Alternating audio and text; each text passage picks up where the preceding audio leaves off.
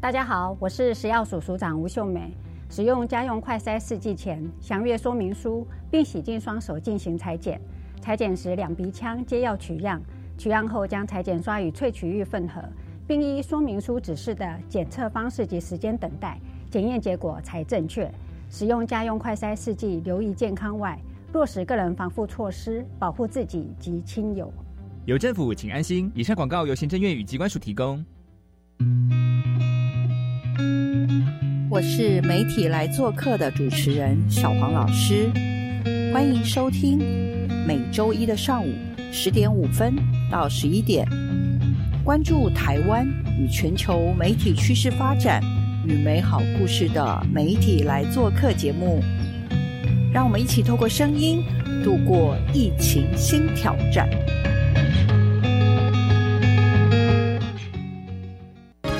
快报！机关署表示，长病毒已经进入流行季，请家中有五岁以下幼儿的家长特别注意。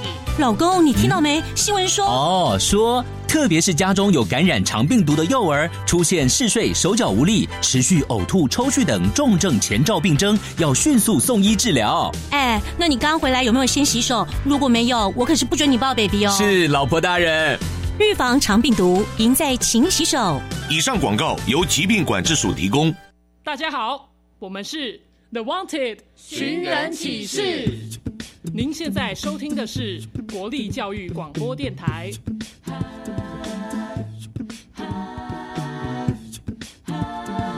就爱教育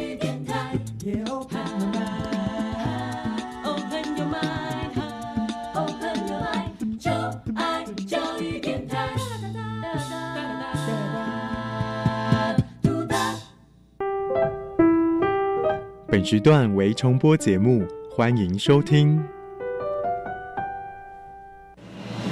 传说在科技帝国里有三颗重要的宝石，只要你能找出这些不同的宝石，就能成为帝国的盟主。玩家们集合喽！Yes sir！打开传送门。穿越时空，玩科学。欢迎所有喜爱冒险、追根究底、勇于发现问题的玩家们来到我们科学游戏空间，一起玩科学。我是燕柔姐姐，欢迎我们的一级玩家宇宽。大家好，我是穿越时空玩科学的一级玩家宇宽。宇宽，我们上次出去玩的相片我传给你喽，那这一张呢是我特别洗出来的，给你留作纪念。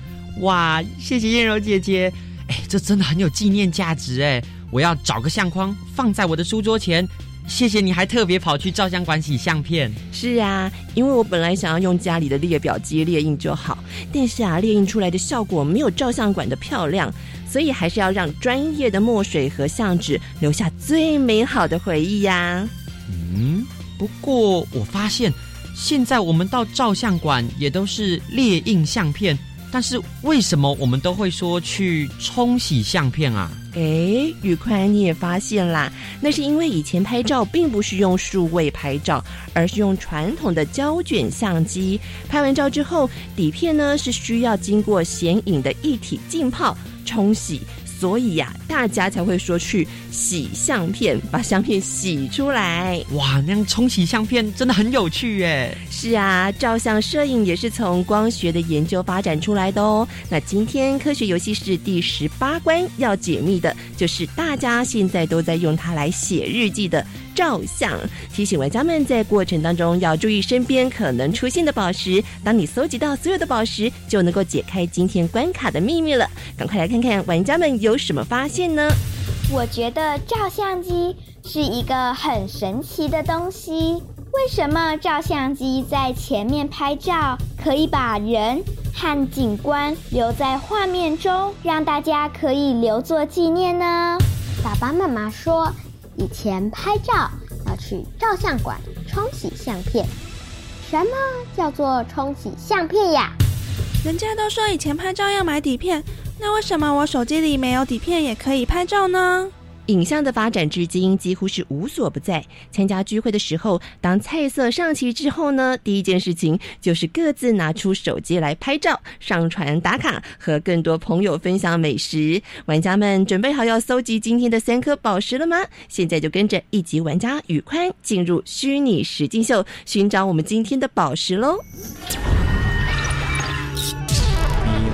虚拟实境。山顶上有个塞恩斯小学，塞恩斯的同学们对于塞恩斯有着无比的好奇。塞恩斯校长总是带着孩子们在生活中认识塞恩斯，所以塞恩斯小学到处都有塞恩斯。塞恩斯小学就是坐落在塞恩斯山顶上的快乐小学。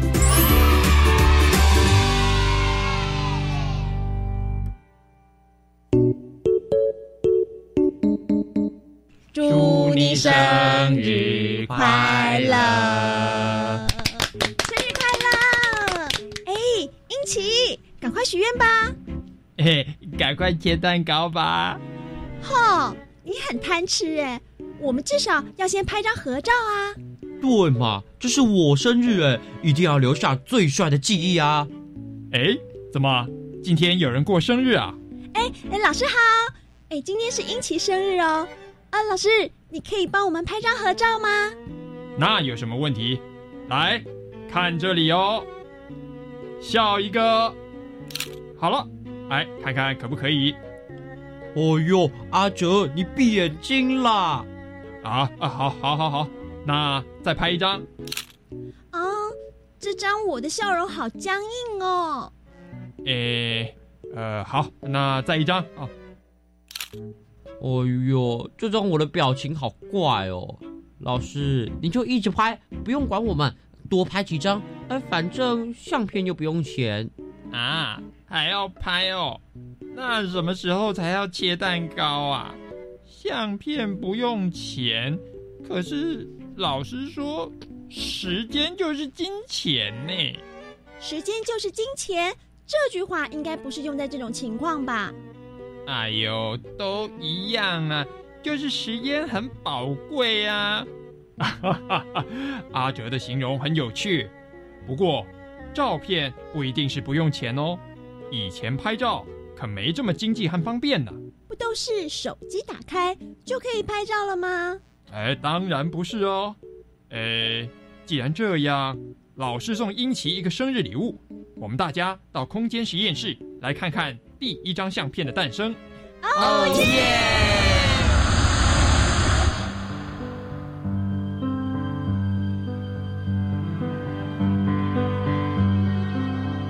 我们以前小时候的照片都是印在相片纸上面的，不过更早以前的人连相机都没有。如果想要留存家人的模样，就必须啊请画家画肖像。但是再怎么厉害的画家，也没有办法丝毫不差的画出一模一样的人。幸好啊，当时的画家们有个秘密武器，能让他们画出非常逼真的作品哦。哇，是什么样的秘密武器呀？可能是可以开滤镜，让你有美肤效果的美图 APP 啊。真的吗？那个时候有手机吗？哎呦，当然不是啊！不要听他乱讲啦。奇怪，呃，老师，所以你说前面的人是在画画吗？对呀，你们看看我说的秘密武器啊，就是在画家前面的那个箱子。他们好奇怪哦，怎么不是在画板上画画，而且画画的时候不是看着前面，一直低头看箱子？那个箱子啊，叫做暗箱。暗箱是做什么用的呢？你看啊，箱子前面有一个小孔，风景、物品或是人物所反射的光线，通过小孔之后，会在箱子里形成一个上下颠倒、左右相反的影像。用镜子将这个影像反射到透明的玻璃板上，然后啊，在玻璃板上放一张纸。用笔描绘出投影在纸上的影像、轮廓、上完颜色之后，就是一幅栩栩如生的画了。为了让影像更清楚，有人呐、还在小孔前方加装镜片，可以调整光线。这种箱子就叫做暗箱。来吧，我们再到两百多年前的法国。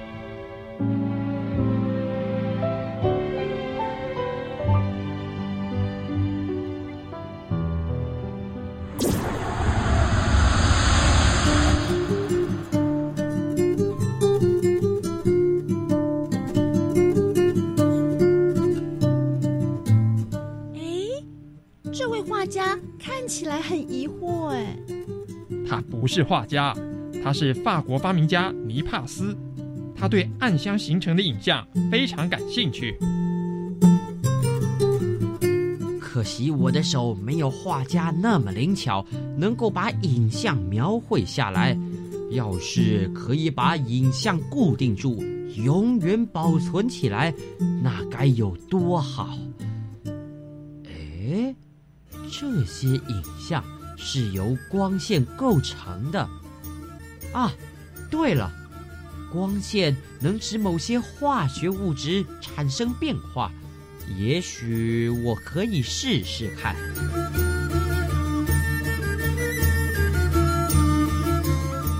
所以啊，尼帕斯就将沥青调制的溶液涂在金属片上，放进暗箱里。他把暗箱的小孔对准窗外，投射出外面的房子和屋顶的影像在金属片上。结果，上面的沥青受到光线照射，渐渐产生变化。经过了八个小时后，啊啊，成功了！我把影像固定在金属片上了。这张相片虽然很模糊，也不是彩色的，却是历史上的第一张照片呢。嗯，可以看得出来有树、房子跟屋顶哦。但是，一张照片要拍八个小时，如果要拍个人沙龙照，那不就要罚站八个小时？动都不能动，这也太累人了吧！所以有人在想办法改善这个问题呀。现在就出发到一八三九年的法国巴黎吧。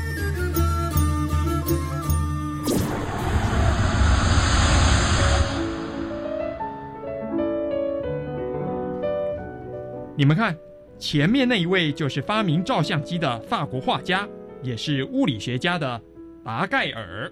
哎，哎，他没有在画画哎，他在看一张相片。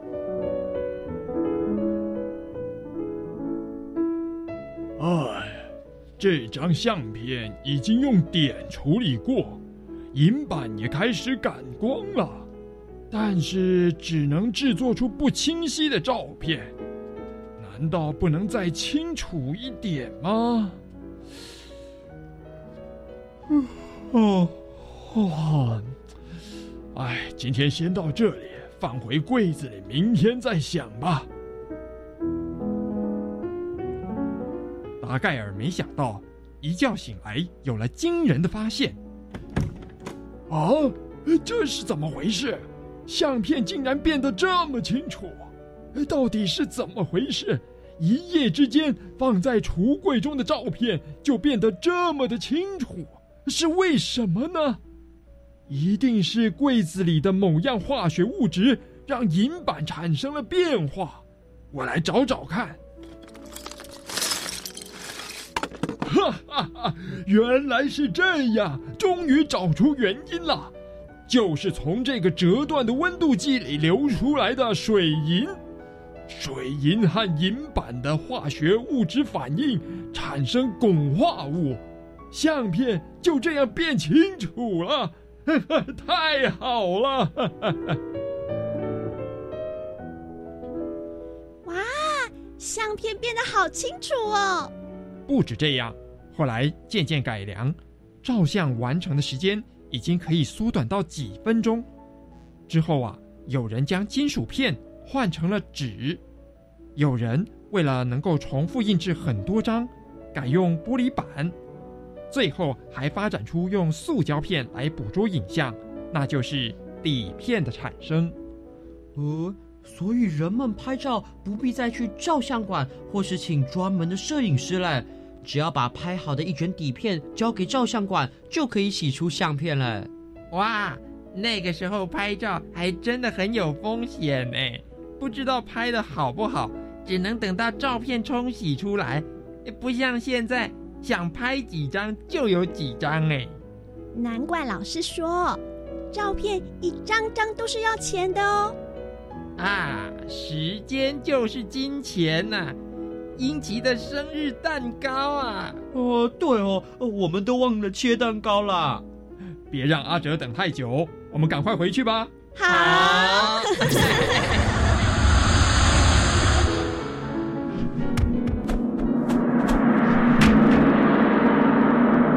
科学练功房。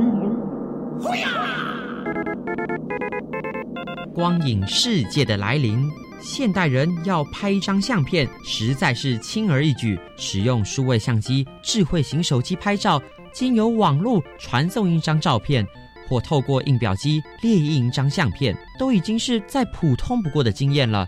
这都是两百多年来，或甚至更早之前人类智慧的结晶。文明从远古时期的口述相传，发展到历史文字的记录。而相片的发明，则带我们进入图像世界的来临。十九世纪之后，开始有了相片，从相片到影片，到跨越二十世纪的录音、录影、网络、数位整合下的图文影像，创造了一个光影的世界，也产生了历史文献上的多元媒材。有人形容二十世纪人类的历史，就是用大量的相片与影片所累积而成的。当第一张相片在画家使用暗箱下发展出现的时候，所运用的是什么原理呢？赶快打开下一个传送门，马上进行玩家大解密。玩家大解密。科学会不会有请关主来解密？今天的关主是我们《新小牛顿》杂志的发行人牛贝贝。牛贝贝好，嗨，大家好，我是牛贝贝。刚刚玩家们闯关的一个过程当中啊，认识了相片的发展。那其中有个非常重要的暗箱，到底这个暗箱是为什么会投射出这个影像呢？什么叫做针孔成像的原理呢？现在的小朋友在学校里面，大概三四年级都会学到这个道理哈。我们都知道，光线有一个很特别的。行为就是它是直线行进，不会转弯的。就是因为这个道理，所以科学家就设计一个很小很小很小的洞，我们叫做针孔的这一个头来吸收、来接纳这个光线。进去的光线一定是上下颠倒的。好，那上下颠倒的光线进到这个黑色的盒子里面，黑色的盒子里面藏着一个宝贝，就是一个对光线非常敏感的一个化学用品。那这个光线一照上去，它就马上会反应。好，所以在这个道理里面，你就会发现，第一个要有一个针孔，第二个要有一个黑黑的箱子，第三个里面要有一个准备要感光的化学的东西。好，那这三样东西集合在一起，就是我们摄影机或者是照相机，它能够感光的一个最重要的道理。那你看看哦，这个感光的东西，感光完之后怎么样呢？要拿到黑黑的暗室里面去冲洗，里面可以有一点点的红色的光。好，那这些红色的光，它不让这一个感光的这一个物品继续曝光。所以我们就冲洗之后，刚刚你照的，不管是人，不管是风景，它就会成像。所以这个东西我们叫它负片。为什么叫负片呢？因为黑黑的地方会变亮亮的，亮亮的地方会变暗暗的。那我们再用这个负片把它转化成一张一张纸的照片，不管是把这个胶卷选项，或者把这个负片的胶卷。把它洗到照相纸上面，让它显像。这整个过程，我们都通通称之为冲洗这个过程，因为它里面会用到许多的溶液，然后要一直浸泡着，所以好像在浸三温暖一样，要做冲洗嘛。好，那传统的照相机使用的时候都要用底片才能够拍照，那为什么我们现在手机里面没有底片也可以拍照呢？哦，对，这个问题很厉害。刚刚刘贝贝有讲到哈，照相机的原理是利用光线它直行不转弯，那经过针孔吸纳这个物品的反射的光线。然后这里面本来是一个感光的胶卷，那现在科学家把这个感光的胶卷拿掉，放一个电子的数位的感光的一个东西在里面。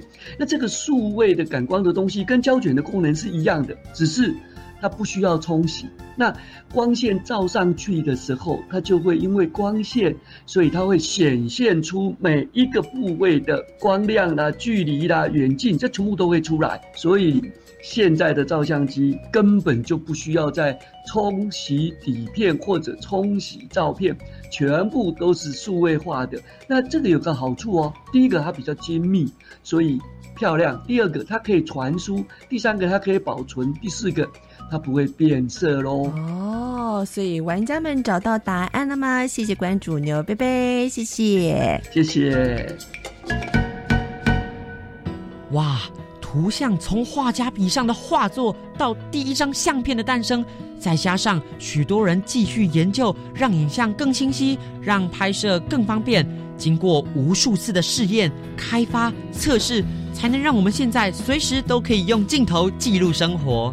所以，许多生活科技的运用都是看见从人们的需求投入研究的精神，开发与创新的思维来满足我们生活所需。像是塑胶制品的产出，虽然是一个意外的发现，让懂得它优点的人为现代的人们带来重大的改变哦。今天的隐藏版宝石就是来认识这意外的产物——塑胶。塞恩斯大世纪。意外发现的产物——塑胶的合成。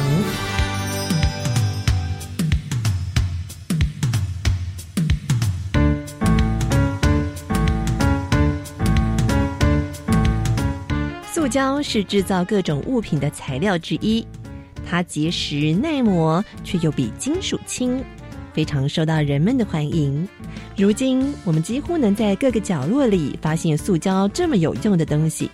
那么当初是怎么被制造出来的呢？说起塑胶的身世，它和摄影有着不解之缘呢。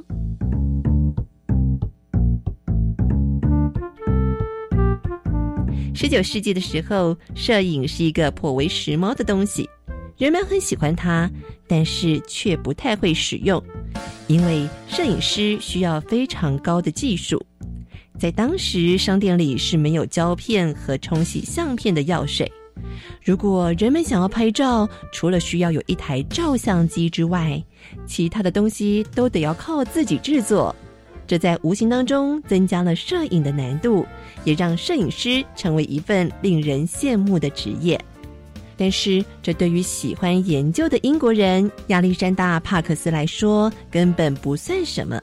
因为经常调配冲洗胶片的药水，渐渐的时间一长，帕克斯就能够熟能生巧了。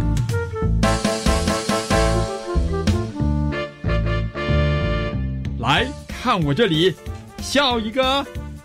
哎，你看看我这样可以吗？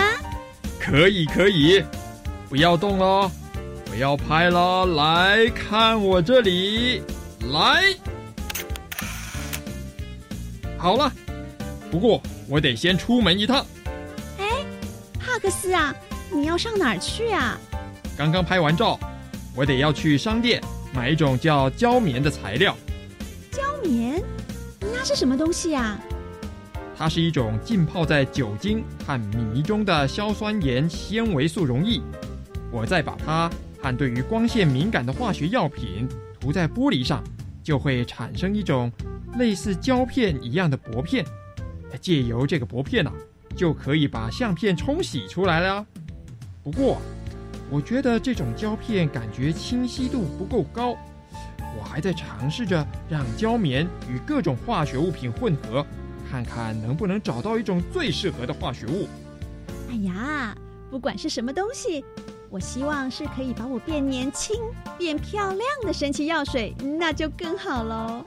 哈哈哈！哎，那应该是所有人都想要的吧？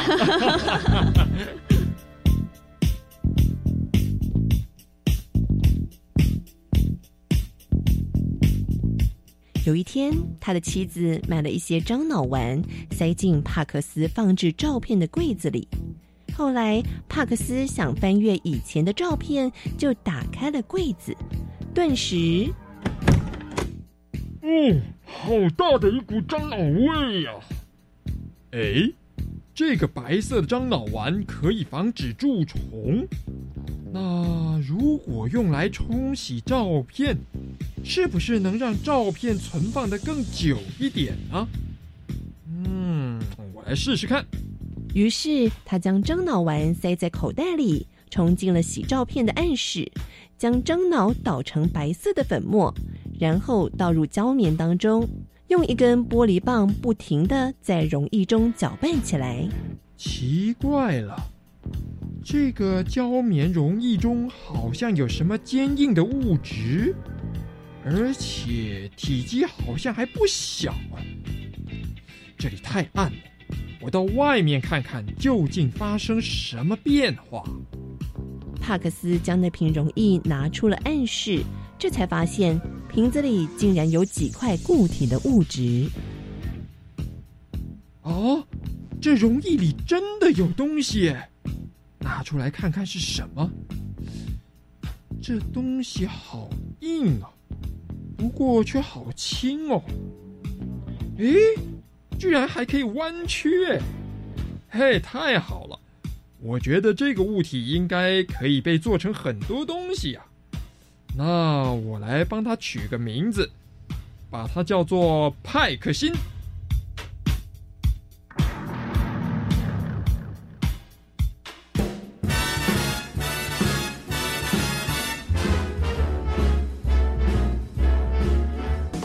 帕克斯到处找赞助商投资，最后他开设了一家专门生产塑胶用品的工厂，制造很多小玩意儿，像是梳子、纽扣、首饰等等。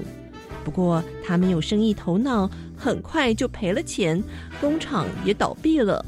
但是塑胶这种东西却流传下来，并且很快的被纽约一名印刷工海亚特注意到。在那个时候，有一家桌球公司的负责人抱怨象牙太贵，制作一颗桌球的成本太高。这句话无意当中被帮忙制作印刷的海亚特听到了。哎，象牙做成的桌球，哎哎，实在是太贵了，让一般人也很难接触。如果用派克星。又轻又坚固，重点是价格很便宜，这样一定可以大卖。嗯，我来制作一种既便宜又坚固的桌球。于是海亚特把派克星改名为赛璐洛，然后与桌球商谈判，将现有的一个市场卖给自己。海亚特的塑胶桌球上市了。这种桌球不怕摔，不怕碰，跟原先的象牙桌球没什么两样。而且，当人们得知桌球不再用昂贵的象牙制成时，都玩得更放心。